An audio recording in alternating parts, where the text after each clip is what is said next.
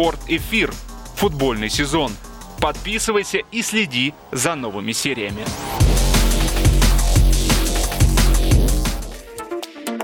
Гвардиола, кстати, играет по-другому. У него все сходится в центр. Вот в последней трети все сводится к центру. У него нет такой амплитудности. Окей, давай перейдем к соперникам тогда Челси. Ну, хочется мне лично поделиться своим ощущением. Вот что Гвардиола сейчас... Ну, в разговорах с тобой мы часто говорили о том, что именно Гвардиола, скорее всего, будет главным соперником Тухеля. Опять. Только теперь уже на дистанции АПЛ. Меня удивило вот что. Гвардиола довел свою машину в прошлом сезоне до совершенства. Я считаю, что он однозначно такой же герой, как и Тухель, как и Челси, потому что довести такую машину до чемпионства убедительного, и еще и до финала Лиги Чемпионов, да, он не выиграл финал, но он дошел до финала, и я считаю, это огромное достижение. Потому что в финале немножко другая вообще механика работы тренера, немножко другие характеристики нужны. И меня поражает то, что он впервые за всю свою карьеру покупает, если мы сейчас говорим только о Грилише, если еще и Кейна купят, то это вообще будет. Дело в том, что я проанализировал его трансферы как минимум в Манчестер-Сити и по памяти в Баварии. Он никогда не покупал футболистов-лидеров. То есть те, которые были вожаками в своей команде. Ну, Ибрагимовича разве что. И мы помним, чем все закончилось. Ну, это не он покупал, но все-таки. То есть он никогда не покупал вожаков. То есть он покупал всегда солдатов, которые готовы выполнять его волю, его идеи. Здесь он покупает впервые в своей карьере импровизатора. Даже Тиаго Алькантара, когда он покупал в Баварию, это все-таки, он все-таки солдат. Тиаго Алькантара с определенными чертами импровизатора, но он очень слушался Гвардиолу. Поэтому мне вот это интересно еще. И если еще и Кейн будет, то вот как это будет влиять вообще на всю систему Пепа Гвардиолы? Как оценишь их трансферную кампанию вообще? Я с тобой согласен полностью. Да, мы уже говорили, наверное, неоднократно в наших выпусках. Мне, по сути, нечего прибавить именно конкретно у Грилиша и Кейна. Еще раз буду говорить о том, что если Сити не покупает Кейна, это значит, чемпионом, скорее всего, станет, на мой взгляд. Я могу ошибаться. Часто в своих прогнозах я ошибаюсь. Но мне кажется, что если Сити не покупает Кейна, МЮ и Челси борются за чемпионство. Сити будет рядом с ними, но вот что-то мне так кажется. Потом объясню, почему. А если Кейн приходит, главными козырями Манчестер Сити являются, конечно, во-первых, смена схем. Это команда «Хамелеон». Ты никогда не знаешь, с какой схемой она будет играть. И вот эта вариативность позиций, способность удивить соперника, насытить зоны так, чтобы оппонент подумал, что нужно накрывать левый фланг, а оказывается, основной удар идет с правого фланга.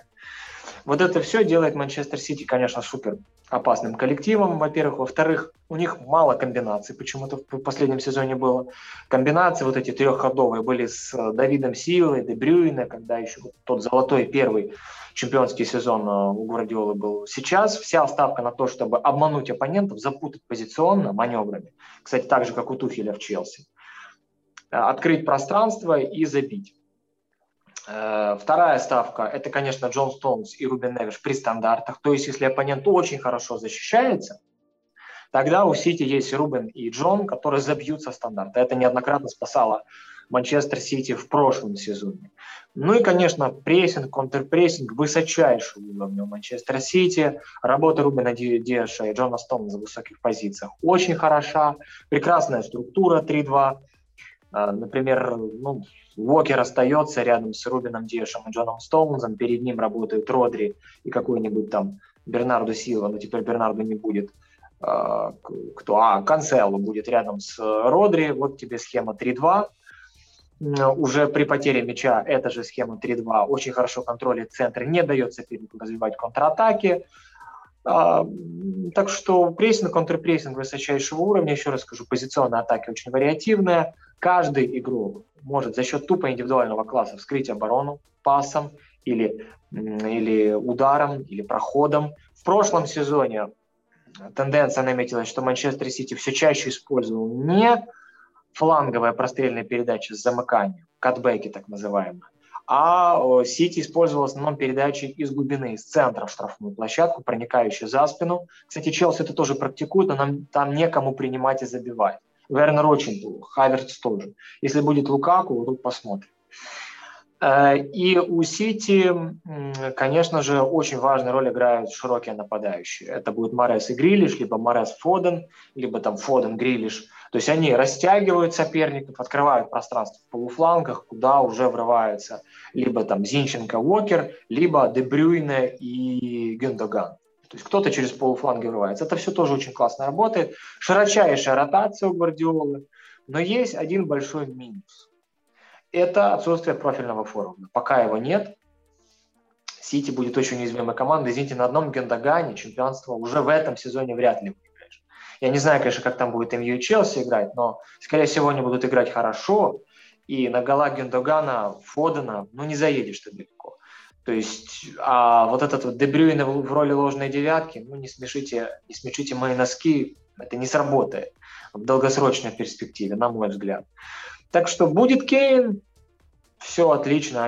Я не знаю, какие тогда минусы у Сити. Их не будет просто. Просто не будет. Это вот то, что у меня такие мысли.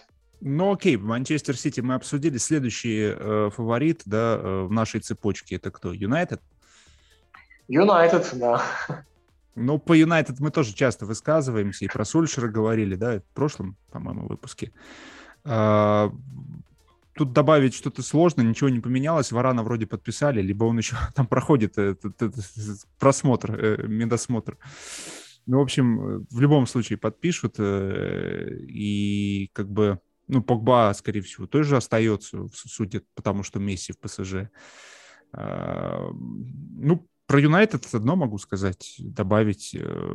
Один тоже из самых интересных персонажей, потому что в прошлом сезоне Сульшер... Ну, действительно, Сульшер сделал очень важную работу. Я вот думал про Сульшера и говорил об этом. Сульшер, вот эту турбулентность после сэра Алекса, он просто взял, пришел, взял штурвал и вырулил. Он подготовил ступеньку к новому тренеру. И вот очень важно не проспать этот момент. Вот если у Сульшера что-то не пойдет в этом сезоне, очень важно не проспать этот момент. Я надеюсь, но я боюсь, что Манчестер Юнайтед, подписав контракт с Сульшером до 2026 года, как-то они совсем, я не думаю, что они ищут кого-то.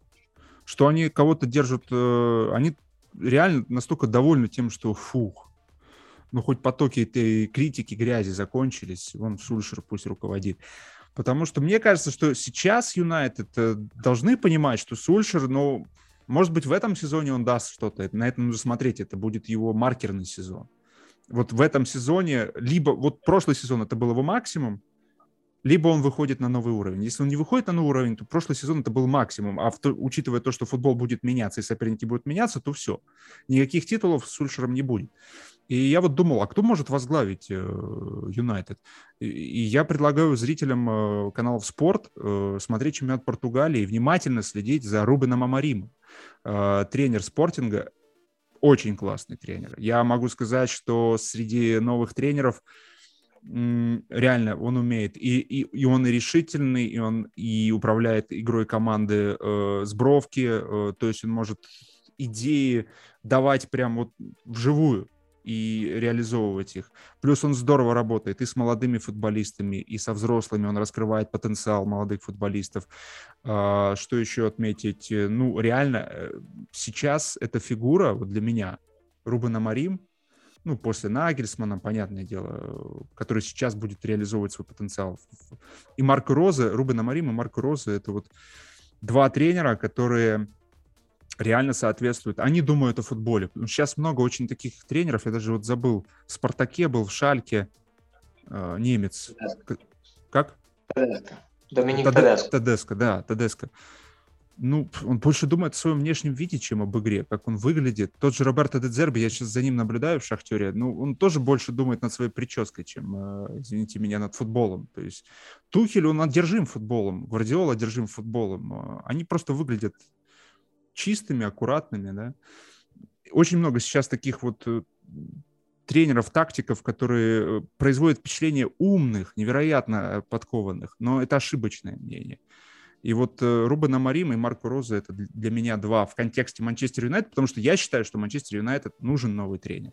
По крайней мере, думать, уже держать новую кандидатуру, искать. И вот я считаю, что это Рубен Аморим, тем более, что приход со Спортинга Бруно Фернандеша оказался очень успешным.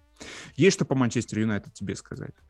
Да, ну, я единственное... Да, потому что много говорили. Да, я единственное, что хотел бы сказать, что Эрик тен Хаг очень помог Манчестер Юнайтед. Я думаю, что это новый Томас Тухель. К сожалению, тен Хаг не приглашают топ-клубы. Не знаю, честно говоря, почему. Мне кажется, порой даже просто из-за глупости. Та же Барселона, пригласи сейчас тен Хага, у которого есть опыт, в том числе работа с голландцами. Ну, он с Де Йонгом работал, если не ошибаюсь, только с Де Йонгом, из тех, кто в Барсе. Ну ладно. То есть это человек, который знает, что такое структура, это человек, который посвящает себя полностью работе, у которого сильнейший тренерский штаб. Как можно оставить Сульшера и не пригласить тен Хага, честно, я не знаю. Потому что тен Хаг дал бы даже в сжатых условиях какой-никакой результат, как Тухель это сделал. Потому что это умнейший тренер. И с таким составом, уже тренер обязан финишировать, то есть бороться за чемпионство до конца. Можно там финишировать даже на третьем месте, но бороться за чемпионство до конца. А не так, как МЮ занял второе место, но отставание 12 очков, и все понятно было уже в феврале месяце. Так что, у Юнайтед три главные проблемы. Первая, как мы уже говорили, это отсутствие хорошего опорника на подмену Мактомину. Вторая большая проблема – это Магуайер. Очень медленный футболист. Как можно было за него 80 миллионов заплатить, я не знаю. Очень медленный защитник. И третья проблема – это Сульшер. Потому что, можно сказать, что у него очень большой состав, он психологически наверняка будет хорошо менеджерить этот состав. Погба не уходит. ПСЖ хотел взять Погба, но теперь ПСЖ не будет брать Погба, значит, поле остается. Это здорово. Очень большая ротация, оборонительная структура хорошая, 3-2, опять же, 3-2-5 тоже, Ван Бисака, Магуайер, Варан чуть ниже, Мактомин и Фред чуть повыше, все здорово выглядит. Но отсутствие идей в атаке значит то, что как только кто-то травмируется у Юнайтед, или будет просто плохое настроение вот у игроков, бывает такой спад какой-то, они за счет индивидуальных действий не смогут выигрывать, не смогут. Это большая проблема для МЮ будет в новом сезоне. Там, где команда Тухеля выйдет просто за счет тактического гения своего тренера, так же, как и Ман-Сити, команда Гвардиолы, то вот здесь подопечные Сульшера будут просто искать, биться головой об двери, придумывать хоть что-то. Да, очень большой набор футболистов талантливых, которые за счет паса и удара и дриблинга будут что-то создавать. Но хватит ли этого? Мы уже говорили, вряд ли. Вот я думаю, что вот эти три фундаментальные проблемы, что Мактомин, если травмируется, нет опорного хэкбека. И кто будет страховать вот этих всех ребят, атакующих? Структуры в атаке нету, Магуайер очень медленный. То есть все равно поднятие линии обороны высокое с Вараном тоже большой риск, потому что Варан, он вроде бы быстрый футболист, но вряд ли он будет успевать там страховать за малоподвижным Магуайером. Так что Манчестер Юнайтед, конечно, очень крутая команда. Состав у них точно не хуже, чем у Челси и Сити. Даже лучше, мне кажется, в чем-то. Но тренер, это большая проблема. Я так думаю.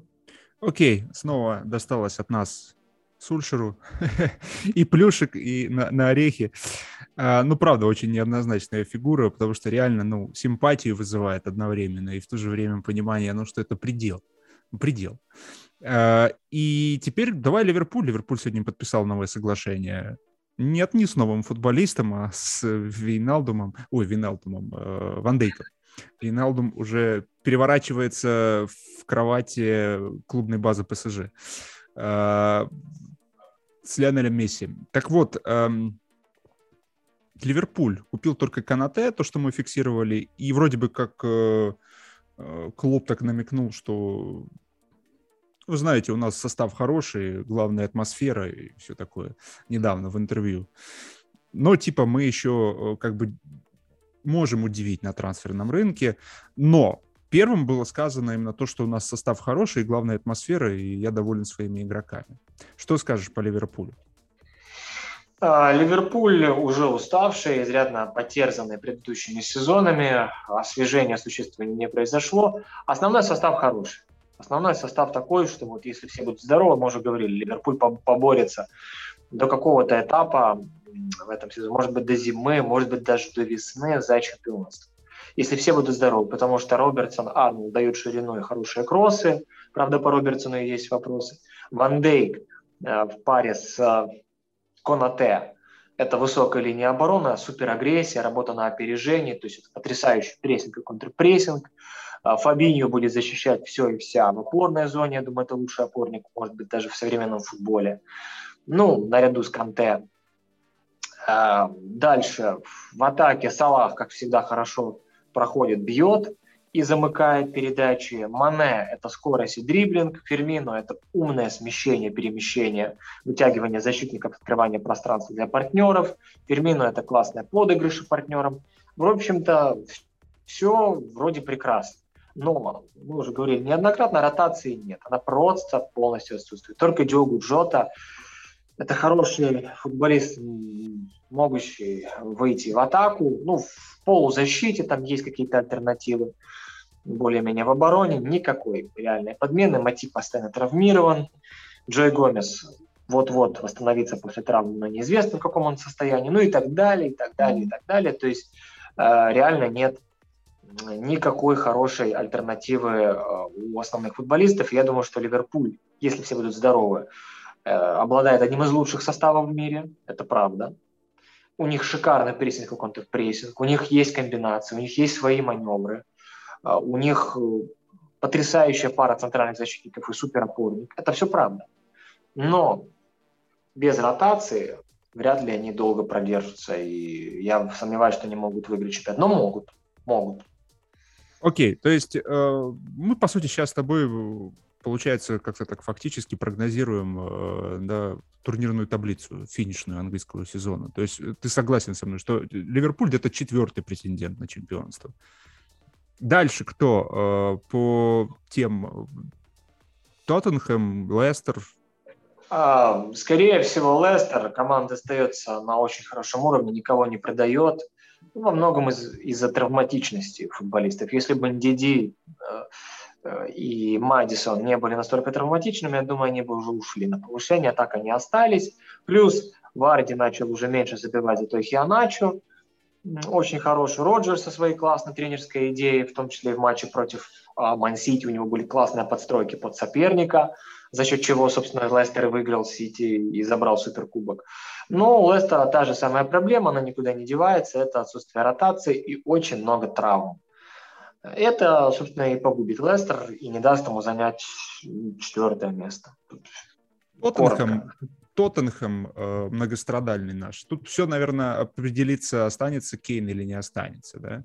Потому что, в принципе, Хиль и Ромеро, футболисты хорошие, интересные, мне кажется. Они могут себя показать в чемпионате Англии. Но этого недостаточно для того, чтобы бросить вызов даже Ливерпулю, особенно с таким тренером, как Нуно Шпириту Санто. Что думаешь? Я думаю, что Тоттенхэм получит по полной программе от Манчестер-Сити уже в первом туре. Думаю, если не будет такого везения, как всегда, у Тоттенхэма именно дома пока что на этом вот стадионе новом только победы 2-0-2-0 в двух последних сезонах. Но вот я думаю, что если не будет такого везения, Тоттенхэм получит по полной программе от Ман-Сити, там 3-4 гола. Вот что-то у меня такое ощущение есть. Я не верю в какую-то сенсацию. Ну и Спириту Санту... Тренер хороший, но для середняка, для спасения премьер-лиги, ну уж точно для борьбы за зону Лиги Чемпионов, на мой взгляд. Ну, посмотрим. Да, посмотрим. Одна загадка, то есть Тоттенхэм действительно может быть загадкой. Пока изначально первостепенные данные, исходные данные, все зависит от Кейна. И то, даже если Кейн останется, это максимум борьба за четверку.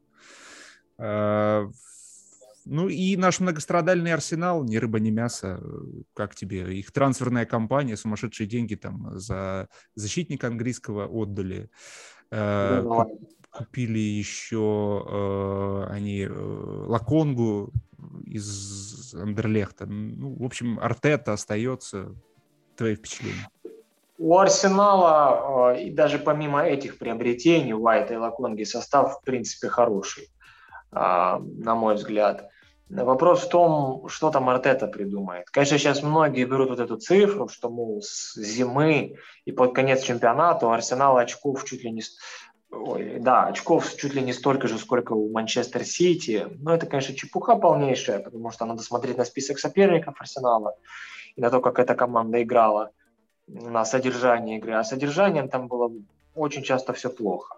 Очень часто. Особенно против более-менее организованных оппонентов.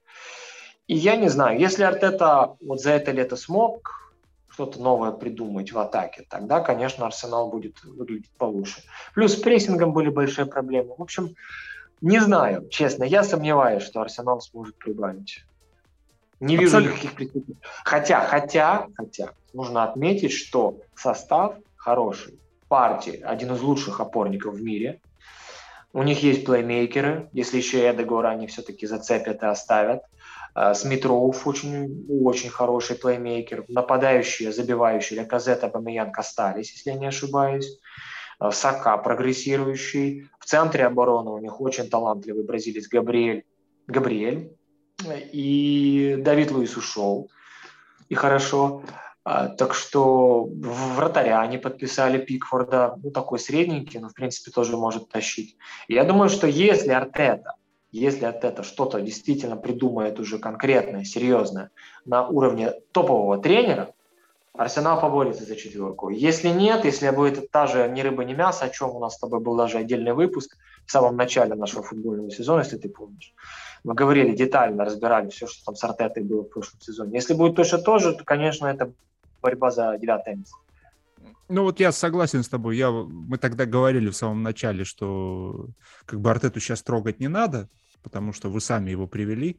Ну и он вырулил. Мы оказались правы. Он вырулил. Но по окончанию сезона, я реально для себя сделал вывод, что Артета не потянет топовый уровень. Он реально ассистент. Ему не хватает той самой решительности, о которой мы говорим, для того, чтобы бороться в английской суперлиге. А состав у Арсенала, как ты сказал, это на четверку, да, на Лигу чемпионов, причем на заход, причем впрямую, не на четвертое место, а реально на третье можно бороться. С классными идеями можно бороться. Но у Артеты есть идеи, но не все, как показывает прошлый сезон, не все упирается в идеи. Еще упирается очень много в то, как ты управляешь матчем именно во время матча, а не до того, как ты расставил фишечки. У Арсенала все часто сваливается реально в импровизацию и в анархию, в хаос. То есть они начинают... Артета их поставил, они поиграли, а потом начинают каждый по-своему действовать. Уже приспосабливаются под соперника. И Артета, в общем, действительно не произвел на меня впечатление как тренер, который может управлять мужским коллективом, грубо говоря, и может принимать решения здесь и сейчас, чтобы подсказать их. Потому что он принимает, ему нужно много времени слишком для того, чтобы принять решение. В общем, в принципе, я думаю, еще кого-то хочешь обсудить? Давай. В принципе, больше-то и некого обсуждать. Единственное, что хотел добавить, может быть, уже ближе к итогу, я очень боюсь, что в новом сезоне английской премьер-лиги повторится все то же, что было и в прошлом. То есть Сити в определенный момент, там будет идти на 5-6 месте, но в определенный момент выстрелит, выиграет 12 матчей и закроет чемпионскую гонку. Челси, вот чего я действительно боюсь, Челси застопорится из-за того, что, во-первых, соперники привыкнут все-таки к этой схеме, адаптируются. Если у Челси будут проблемы с реализацией, это может их остановить. МЮ остановится на том, что просто будут опять же проигрывать дома аутсайдерам, потому что Сульшер ничего не сможет придумать. Ливерпуль потеряет Ван Дейк или Фабиньо, и все, тогда называется «до свидания».